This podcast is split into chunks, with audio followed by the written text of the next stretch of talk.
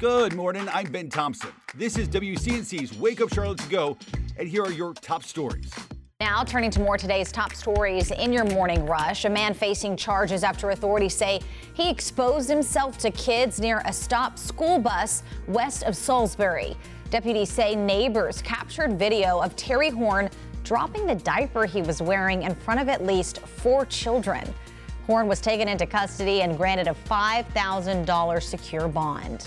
The FBI is now offering a reward for information leading to the capture of escaped inmates who could be in the Carolinas. The three inmates that are on your screen right now escaped from the Georgia jail earlier this week. Authorities say one other inmate who escaped has been captured. The FBI believes the others could be in one of the Carolinas, West Virginia, or Virginia. Anyone with information is asked to contact Macon Crime Stoppers at the number on your screen.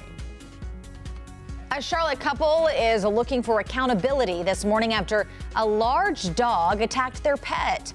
It happened at Freedom Park on Wednesday when the owner says a boxer went after their seven year old Cocker Spaniel, Luffy.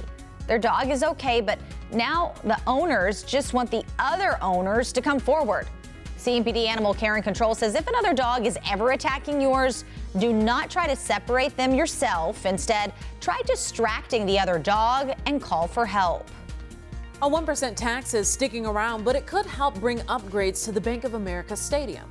So this week, the North Carolina General Assembly extended the tax on prepared food and beverages to 2060.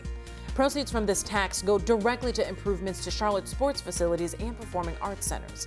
Mecklenburg County officials have previously said tax deals like this could actually help improve the Uptown Stadium.